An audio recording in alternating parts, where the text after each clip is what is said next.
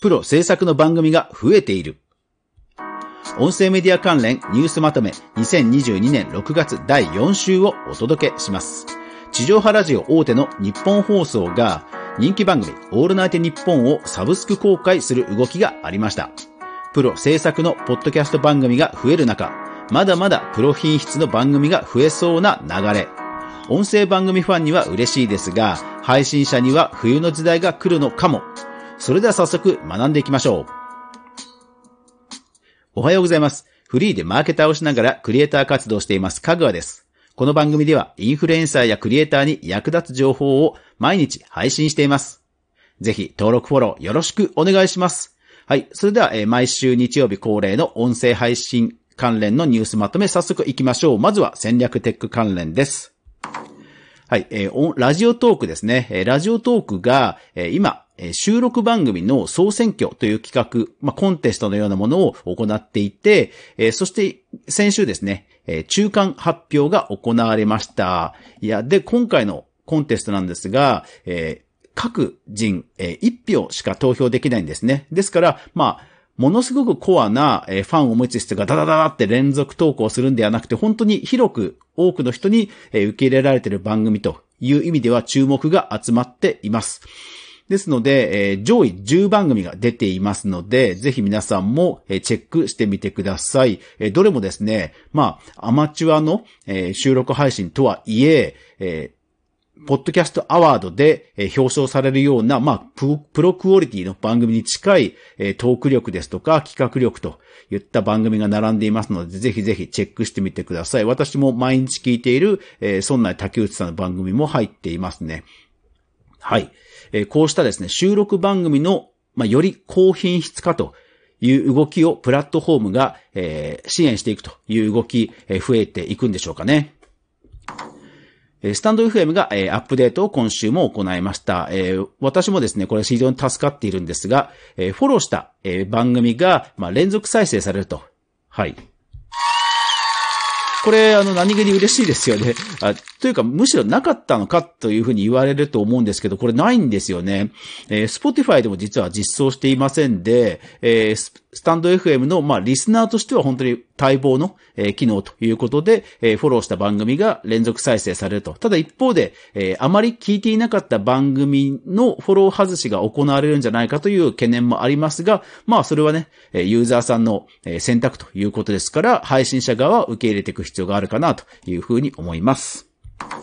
えオーディブルが、え3ヶ月無料キャンペーンですね。え Amazon やっぱり大資本強いですね。無料キャンペーンですからね。はい、皆さん、えーオーディブル気になってる人はタダで聞けますので、3ヶ月タダで聞けますので、ぜひぜひチェックしてください。えーあと、それからそう、私知らなかったんですが、ラジオトークも、いわゆる中の人トーク、えー配信してるんですね。隔週なのでちょっと気づかなかったんですが、えーぜひ皆さんもチェックしてみてください。えー井上社長がですね、30分間本当に激アツなトークを語っていますので、えーぜひ聞いてみてください。まあ、それによりますと、えー PC のアップロードも予約投稿の、まあ、検討はしているということなどなど、かなりオフレコ情報もさすがに社長さんが、えートークしていますので、かなり聞ける内容になってますので、えーポッドキャストに、えー配信、ポッドキャスト配信に興味があるけど、どのプラットフォームにしようかなというふうに思ってる人には、えーかなり役立つ情報、気になる情報あると思いますので、ぜひチェックしてみてください。では、コンテンツ関連いきましょう。はい、これですね。深夜ラジオオールナイトニッポンの過去放送をサブスクでと。いやー、これだから日本放送も本当にこういうあの、デジタルに舵を切ってきたなと。えーいう気がしますよね。もちろん一部の番組ではあるんですが、あの、いわゆるあの、地上波ラジオってあの、神回ってあるんですよね。うん、神回とかが、まあまた聞けるとなると、まあやっぱりその往年の、えーオールナイトニッポン僕も聞いて育ちましたけども、やっぱり往年のファンの方が、まあ今まで聞いてなかった層が本当にね、聞きたくなるということもあり得ると思いますので、これは本当、この動きは、まあ各社に広がりそうな気はしますね。Spotify 独占番組、えー、ナーミートーク、暮らしと洋楽と。はい、えー、Spotify ね、相変わらず独占配信増やしていきますね。成城学院中学校、中学校、高等学校の40人が配信するコロナ禍の文化祭前日と。これね、あのーポッドキャストの、えまあ、いわゆる PR 番組だと思うんですよね。学校のね、生徒募集のね。で、ただまあ、あの、番組としてはしっかり、あの、脚本練られていますので、結構聞き応えのある、え番組になってますので、ぜひ皆さん聞いてみてはいかがでしょう。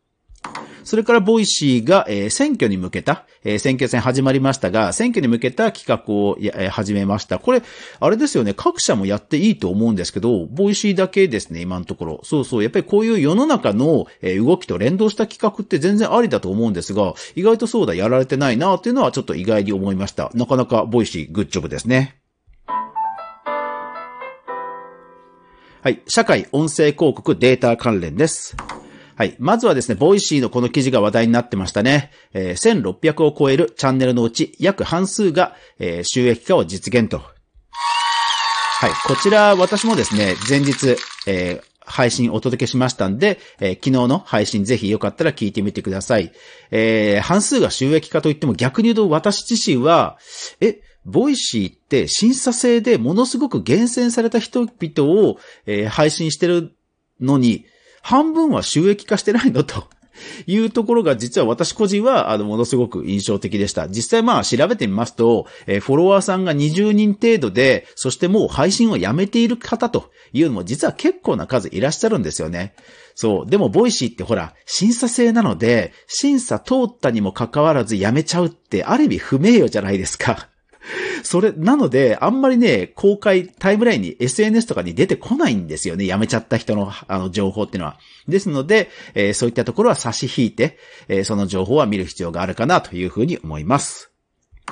Spotify と IAS、ポッドキャスト広告向けのブランドセーフティーソリューションを、に協業と。はい。Spotify 着実に音声広告の、えー、ソリューション作ってきますね。はい。で、あと、えー、FM 横浜が、えー、ポッドキャストのポータルサイトをオープンということで、えー、やっぱり地上波ラジオがね、どんどんデジタル来るなという感じがしております。はい。では、えー、その他著作権周り、えー、社会関連のニュース行きましょう。えー、まずはですね、eBay、アメリカのオークションサイト、海外のオークションサイト大手の eBay が、えー、ライブコマース、e コマースのライブコマースの機能を正式に実装したというニュースがありました。これあの、音声の、えー、音声の、えー、ラジオの、えー、ラジオショッピングというのも、実は国内では、日本でもすごく人気があるコンテンツですよね。ですからなんかそういう流れ、えー、コマースと連動した音声配信の流れも多分来るんじゃないかなと僕は思っています。実際スタンド FM でライブ配信をして、えー、私の商品こんなの売ってますよっていうことで、えー、売れているという話もポツポツ聞きますので、あの、実はライブコマースと音声ってものすごく相性いいと思いますので、この動きは注目したいかなと思っています。あと、それから YouTube YouTube で今、キツネダンスね、ものすごく流行ってますね。うん。はい。という感じですね。さて、今週はですね、まあニュースが実は少なかったんですが、そういう中で今後の一つうねりをちょっと感じる件があるので、最後に1分ほど話をしたいと思います。えー、プロ番組のえー、プロ番組が増えてきているという中では、えー、いわゆるインディーズアマチュアの、えー、音声収録配信者の方は、えー、厳しい時代が来そうだなと、えー、感じております。で、その中で一つ、えー、流れを決めるタイミングがあるとすれば、あ、間違えた。こっちだ。流れを決める動きがあるとすれば、やっぱり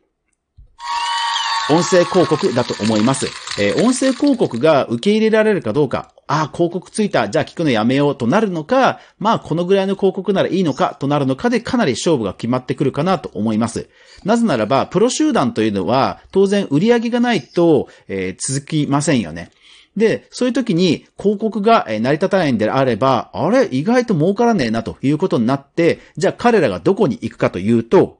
はい、え有料サブスクです。実際ですね、オーディブルやオーディオブックなどの、えー、有料サブスク、ものすごく会員数伸ばしてるんですね。えー、オーディオブック JP に関しては200万人を超えています。で、Amazon オーディブルに関しては2018年から2021年に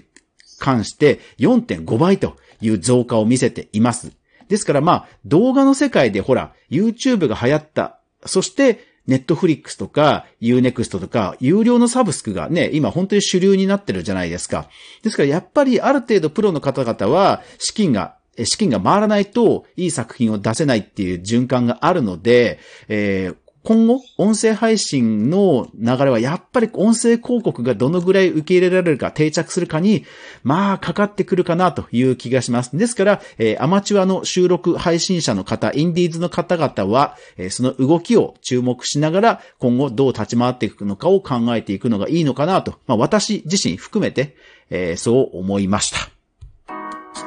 えーさて、この番組ではですね、こんな感じに毎週、音声配信に関するニュースまとめをお届けしています。ですので、ぜひ音声配信者の方や、音声業界に興味のある方は、ぜひ、トロトロ